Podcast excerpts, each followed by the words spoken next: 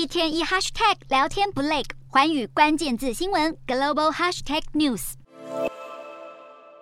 随着印太安全情势日益危急，由美国、日本、南韩、印度和新加坡等十四国在今年五月份正式组成的印太经济架构，将在八日到九日在美国洛杉矶举行首场部长级会议，强化美国与亚太盟友们在数位经济与半导体等重要战略原料供应链的合作，以牵制区域最大威胁中国。本次会议将由美国贸易代表戴琪和商务部长雷蒙多共同主持。根据会前联合声明，各个成员国们已经同意强化供应链资讯共享，并计划推出半导体管理机制，成立应对小组，以防止晶片等重要原料供应中断或短缺。同时间，各国也将推动海关程序数位化，提升数据移转的透明度。另外，美日等国也将协助使用较多化石燃料的东协国家发展再生能源，并拟定草案，要求各国遵守租税协定。不过，本次会议预计会避谈敏感的关税与贸易自由化议题。美国拉拢盟友启动印太经济架构的主要目的是推动成员国间的公平贸易，强化供应链弹性，发展基础建设、干净能源以及反贪污。十四个成员国 GDP 总额就占了全球的四成，经济影响力之庞大，足以让美国在印太地区与中国长期抗衡。另一方面，美国总统拜登二十八日也将在华府接待十二个太平洋岛国领袖，强化与大洋洲国家的连结，抑制企图在当地扩张权力的中国。